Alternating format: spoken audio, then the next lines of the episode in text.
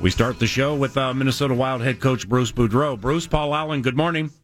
Uh, good morning, Paul. How are you? I'm doing okay. Kind of a sleepy one last night at X L Energy Center, wouldn't you say?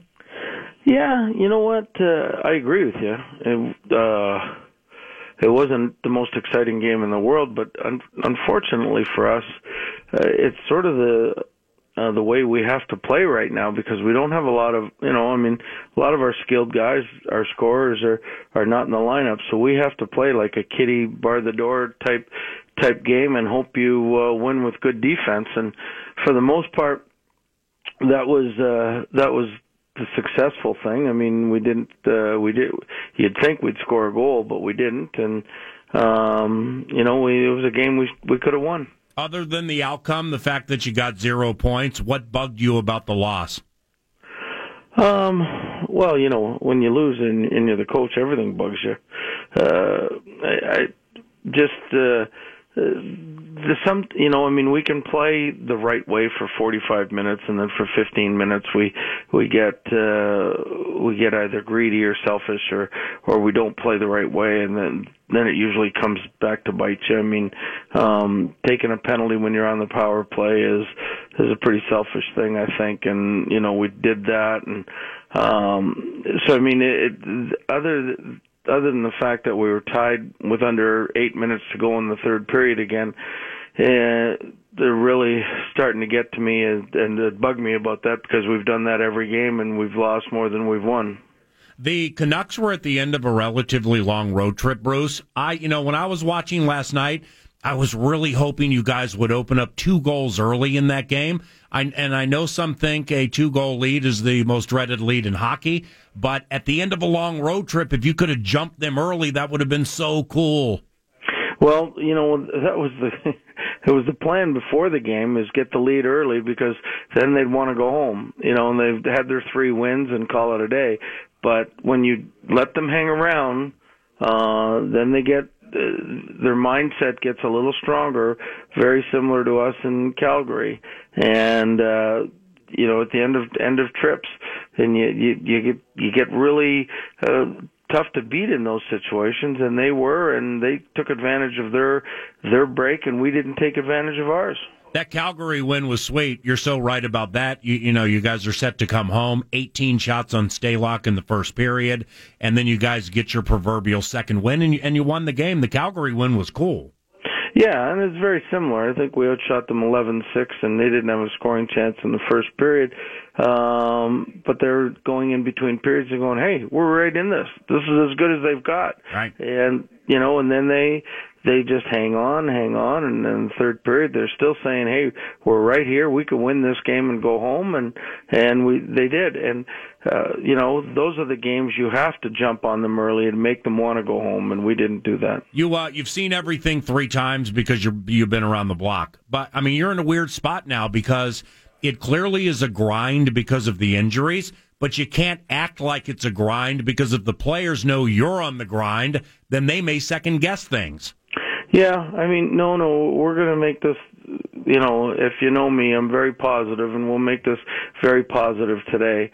Uh, as soon as, as soon as all the players get here, we'll have a good meeting, and we'll go out there and we'll have a good practice, and we'll get ready for tomorrow. But it's too early to to start uh, putting yourself in the, the real grind where it's, You're you're worried about every little mistake you make, but I mean, um, there's a lot of things that I think will improve uh, come tomorrow. At least you have games every other day now. Chance to make it right soon, right? Yeah, you know, I mean, uh, the best thing when you don't win is to play the next night to to get right back at it. If you have the character that I think we have, then I think good things good things happen. Bruce Boudreau, coach of the Wild, nine to noon. How um how did Mikael Granlund look in his return? I will use the word rusty, right? Um, which is to be expected. You know, you're all so happy to get him back and everything, but at the same time, it it, it takes a couple of days. He's had one practice. It takes a couple of days for these guys to get back into it. They're they're only human. Yeah. What um, what happened on the game-winning goal? It seemed like Doobie was a bit stunned. Well, uh, the exact thing is uh, uh, Spurge got hooked a little bit in the neutral zone, turned the puck over.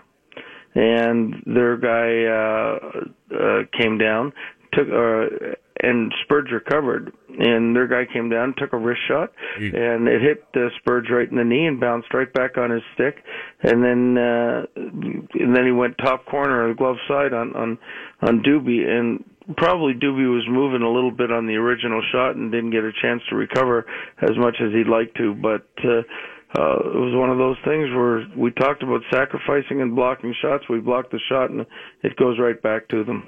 In the uh, in the business, we call that puck luck, right? Yes. Mm. Did you in any way see a game like last night coming? Um, I was I was really uh, worried about it, but I was really trying to think on the positive thing of us coming home off a road trip and starting the uh, the, the home stand uh, with a victory and letting the, the sort of the snowball getting bigger and bigger throughout this home stand. So now we we're back to square one and we have to start over. I thought um, I thought Tyler Ennis had good jump last night, five shots on goal. What'd you think? Yes, I thought he was one of our better forwards, and uh, um, you know he, he did he did a lot of good things out there. Eriksson Ek seemed to be decent last night too, right? I thought, you know, you you know, are you doing football or hockey these days? Um, because Eriksson Ek, uh, Luke Cunning, and Ennis, I thought were our three best forwards. Uh, Bruce Boudreau, coach of the Wild, couple of quickies to close. Maybe, um, maybe you guys. I mean, maybe how badly do you guys miss the skill the skill of Coyle and Niederreiter? Well, I think anytime you. Losing, you know, two of your top forwards, and uh, uh, you're going to miss them. I mean, that's forty-three goals between them, and and one hundred over one hundred points. Excuse me, last year uh, of missing them, and you had Grannies and Prezies. You're missing a lot of goals, so we got to play very good defensively um, if we want if we want to start winning some games in a row. Weird question, but do you think? In, in any way, some of the guys who are going now came into the season just assuming one hundred points would happen again? I think when it happens, uh, when it, you know when you're used to it and you think you're you're, you're better than you were the previous year, then the, I don't think it's an expectation that uh, is out of the, out of the realm. Uh, good luck against the Islanders. Thanks for the chat. Well, thank you, Paul. Good luck this weekend as well. Thank you, my friend. Bye bye. Bye. Bruce Boudreau, coach of the Minnesota Wild, nine to noon with a uh, Vox in the Box, the inaugural twenty seventeen eighteen season Vox in the Box, six days from today. Halloween hockey at X L Energy Center. Can't wait for that. The West Bend Mutual Insurance set list goes a little something like this. Russo Radio next for a couple of segments on Set Hockey Squad. We hammer on the Wolves at nine fifty-five. A very special in-studio guest appearance uh, from John Krasinski, who is now with The Athletic. Covers uh, the Timberwolves and uh, attends every Timberwolves home game. Uh, we'll chat with main man Johnny Kay, now of The Athletic, at nine fifty-five. Mike Grimm on the border battle. He's the Gophers Vox, ten fifteen. University of Minnesota Athletic Director Mark Coyle is on nine to noon at ten thirty-five. P A and the A D, ten thirty-five. Aaron Gleeman on an outstanding Game one of the World Series, and the Timberwolves adding another L to the word howl in Studio ten fifty-five. Bo Hunting Bernsey, Gopher Illustrated, eleven thirty-five. Then off to London for a couple of shows this week from the Minnesota Vikings team hotel. Eric Nordquist produces nine to noon. I'm Paul Allen. It's F M one hundred point three, The Fan, from the Bryan Heating and Cooling Studios. Good morning. nine to noon. Paul Allen. You're listening to P A. Your hockey team, the mm-hmm. Skatriots, and you are Bruce Belichick. We are like you. You're an idiot. On The Fan.